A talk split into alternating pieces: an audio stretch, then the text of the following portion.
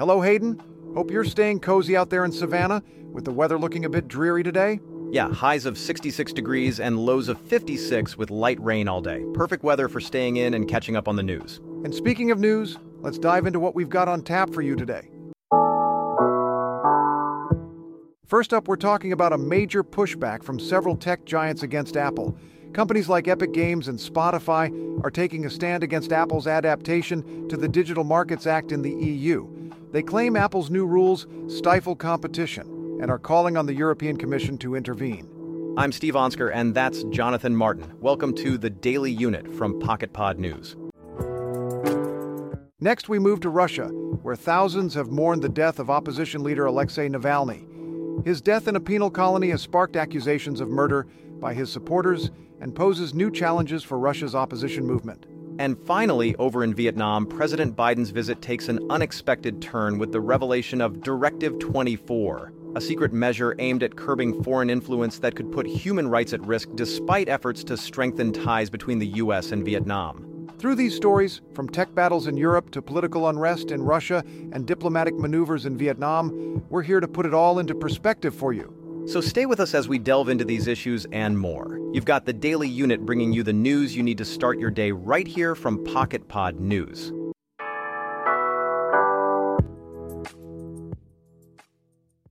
This message is brought to you by Pocket Pod. Say goodbye to one size fits all podcasts and hello to a fully personalized listening experience with AI crafted podcast made just for you. Head over to pocketpod.app to join the waitlist.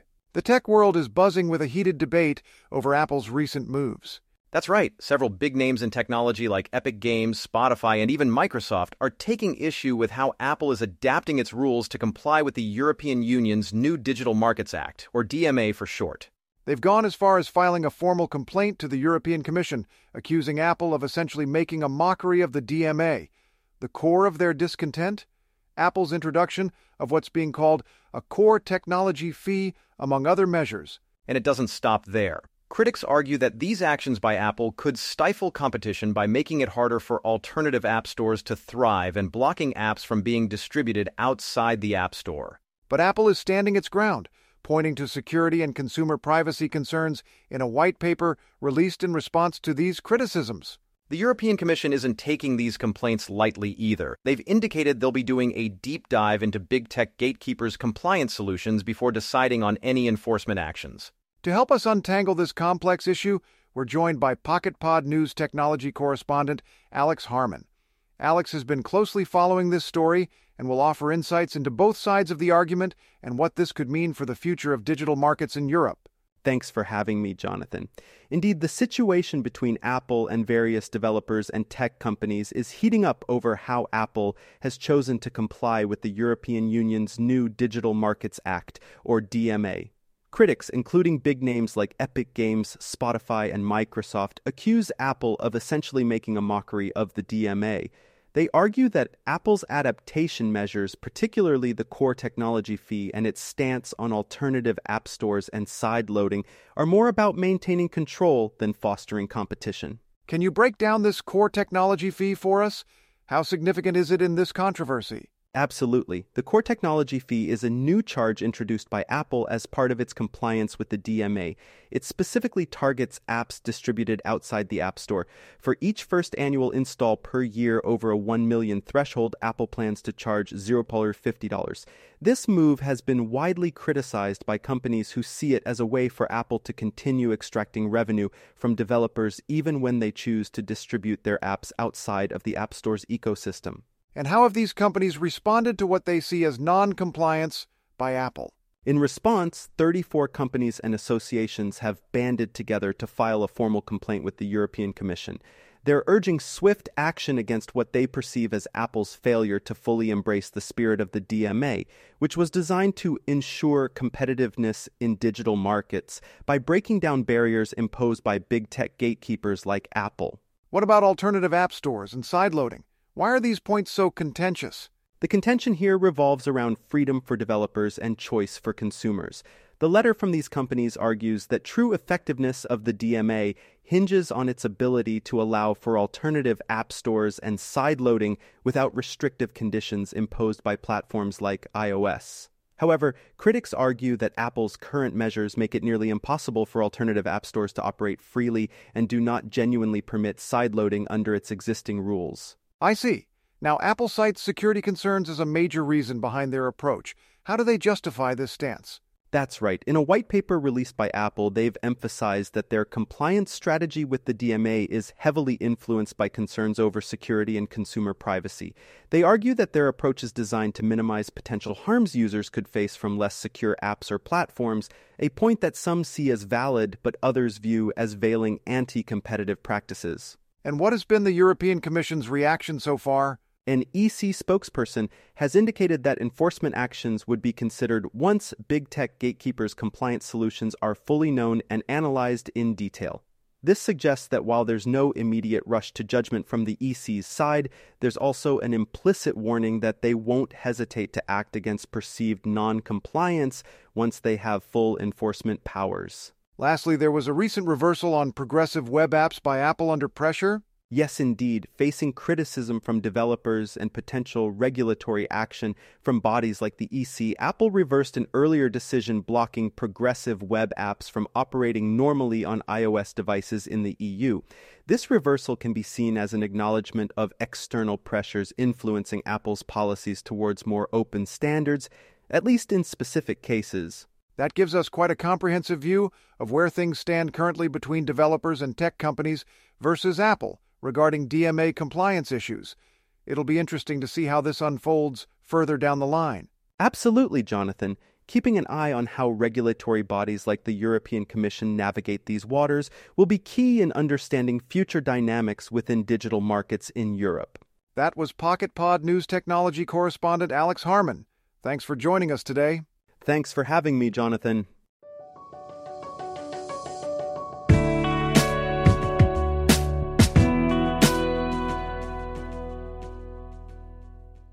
In Moscow, thousands have gathered to mourn the loss of one of Russia's most prominent opposition leaders, Alexei Navalny. Navalny, a vocal critic of Vladimir Putin, died on February 16th this year under suspicious circumstances in an Arctic penal colony. His funeral, held on March 1st, became not just a moment of mourning but a demonstration against the Kremlin. To unpack the significance of Navalny's death and the public's response, we're joined by Pocket Pod News World Affairs correspondent Rose Fletcher. Rose, the scenes from Moscow are quite powerful. What does this tell us about Navalny's impact and the state of opposition in Russia? Indeed, Jonathan, the scenes in Moscow following Alexei Navalny's funeral were not only powerful but also deeply symbolic of the broader struggle for democracy and opposition in Russia Navalny's death on February 16th at the age of 47 under highly suspicious circumstances in an Arctic penal colony has ignited a wave of public mourning and demonstrations that underscore his significant role as a central figure in Russian opposition. Can you give us some more details about the funeral and who was there? Certainly. The funeral took place on March 1st in Moscow and drew thousands of mourners from across Russia. Despite the risks associated with public dissent in Russia, large crowds gathered to honor Navalny's memory, chanting slogans against President Vladimir Putin like Russia will be free and Putin is a murderer. This defiance in the face of potential repression highlights the depth of feeling Navalny inspired among many Russians. In terms of attendance, apart from ordinary citizens, foreign envoys from countries including the US, France, and Germany were present, indicating significant international concern over human rights issues in Russia. What has been the government's response to all this? The Kremlin has denied any involvement in Navalny's death and issued warnings against unsanctioned gatherings. State media coverage of the funeral was minimal, reflecting ongoing efforts to suppress dissent and control narratives around opposition activities. It's part of a broader pattern we've seen where the government seeks to stifle political opposition and maintain a tight grip on power. And what does this mean for the Russian opposition? With Navalny's death, Russia's already fragmented opposition faces even greater challenges. Putin appears poised for another term with all major critics either imprisoned or forced into exile. This development could further stifle political dissent within Russia and limit challenges to Putin's rule. It highlights how precarious opposition movements are within authoritarian regimes, where state mechanisms can be mobilized against dissenters. How have Navalny's family responded during this difficult time? Yulia Navalny, Alexei's wife, expressed profound grief but also determination to continue her husband's work. Their daughter Dasha shared an emotional tribute that resonated with many people who see Navalny as a symbol of resistance against corruption and authoritarianism. These statements not only highlight their personal loss, but also reinforce his legacy as someone who fought tirelessly for democracy in Russia. Rose, before we conclude, could you touch upon Alexei Navalny's background a bit? Absolutely. Alexei Navalny was a former lawyer known for organizing protests against corruption among Russia's ruling elite. His activism posed a significant challenge to Putin's regime. Notably courageous was his decision to return to Russia from Germany in 2021 after recovering from poisoning, a move that led to his immediate detention upon arrival. His life epitomized resistance against oppression despite overwhelming personal risks. It sounds like his death marks not just a tragic loss for his family, but also raises serious questions about the future trajectory of political dissent in Russia. Precisely, Jonathan. The outpouring of grief and defiance seen at Navalny's funeral illustrates his influence as an opposition figure, but also underscores both the risks faced by those opposing Putin's regime and deep divisions within Russian society over issues of governance and human rights. That was Pocket Pod News World Affairs correspondent Rose Fletcher. Thanks for joining us today. Thank you for having me, Jonathan.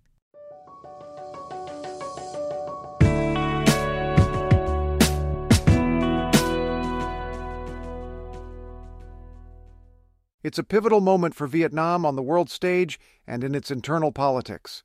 Right, with President Joe Biden's recent visit marking a new chapter in U.S. Vietnam relations, Vietnam is also grappling with the balance between international integration and maintaining tight control over its political landscape. From the issuance of Directive 24, aimed at curbing foreign influences, to strategic partnerships beyond the United States, Vietnam is navigating complex waters and amidst this, concerns over human rights are growing louder. Exactly. While these diplomatic moves are significant, critics worry about their implications for civil liberties within the country. It seems like Vietnam is trying to expand its global footprint without loosening its grip on domestic affairs. To dig deeper into these developments and what they mean for Vietnam and its place in global politics, we're joined by Pocket Pod News International political correspondent Sarah Rogers. Sarah, can you break down the significance of President Biden's visit and what Directive 24 might mean for Vietnam's future. Absolutely, Jonathan. President Biden's visit to Vietnam on September 10, 2023, was a landmark moment, not just symbolically, but also in terms of geopolitics hosting a ceremony in Hanoi with Nguyen Phu Trong, the General Secretary of Vietnam's Communist Party, marked the elevation of relations between the United States and Vietnam to what's termed a comprehensive strategic partnership. This shift is monumental when considering the historical backdrop of conflict between these two nations. It signifies a mutual recognition of evolving challenges and opportunities on the global stage. That sounds like a significant development, Sarah. Can you elaborate on Directive 24 and its potential implications? Of course. Issued on July 13, 2023, Directive 24 is Vietnam's Communist Party's response to what it perceives as threats from foreign influences amidst its deepening international ties. This six page document underscores a push to safeguard national security and maintain party control while navigating global cooperation waters. The Vietnamese government's concern is palpable. They're looking to buffer their political system and societal norms against what they deem as external ideological encroachments. With that in mind, how do human rights organizations view these developments? Human rights groups are sounding alarms over Directive 24, fearing it could lead to more stringent controls over civil liberties in Vietnam under the guise of protecting national security. There's an apprehension that as Vietnam engages more internationally through partnerships and economic ties, the leadership might tighten rather than relax controls over freedoms within the country. This paradox highlights a critical tension between aspirations for global integration and preserving authoritarian governance structures. Speaking of international engagements, how does this fit into Vietnam's broader strategy with countries other than the U.S.? That's an insightful question, Jonathan. Beyond its partnership with the U.S., Vietnam has been actively forging comprehensive strategic partnerships across Asia Pacific, namely with South Korea at the end of 2022 and Japan in November 2023, and is poised to finalize one with Australia soon. These moves are not just economically motivated, but are also part of Vietnam's strategic calculus within regional security dynamics that involve China prominently. It reflects Hanoi's attempt to diversify its alliances amid an evolving geopolitical landscape marked by tensions between Western countries and China. And there seems to be an internal aspect to this as well the crackdown on civil society under Nguyen Phu Trong's leadership? Precisely. Amidst these international maneuvers lies an intensified crackdown on civil society within Vietnam especially notable during the COVID 19 pandemic when global attention was diverted elsewhere. The crackdown targets democracy advocates and environmental NGOs, among others, effectively silencing critical voices advocating for democratic reforms and human rights in Vietnam. These developments paint a complex picture of where Vietnam stands today. Indeed, they do, Jonathan. On one hand, we see Vietnam ambitiously stepping onto the global stage through strategic partnerships. On the other hand, it maintains tight control internally with measures like Directive 24 and actions against civil society groups, a balancing act between opening up internationally while guarding against perceived threats domestically. Thank you for sharing those insights into this intricate situation in Vietnam. Thank you for having me here today. And that's the Daily Unit for Saturday, March 2nd, 2024. I'm Jonathan Martin. And I'm Steve Onsker. Thank you for listening, Hayden. We hope you have a good day and we will see you tomorrow. This podcast was created by PocketPod entirely with AI. If you'd like to learn more, head over to pocketpod.app.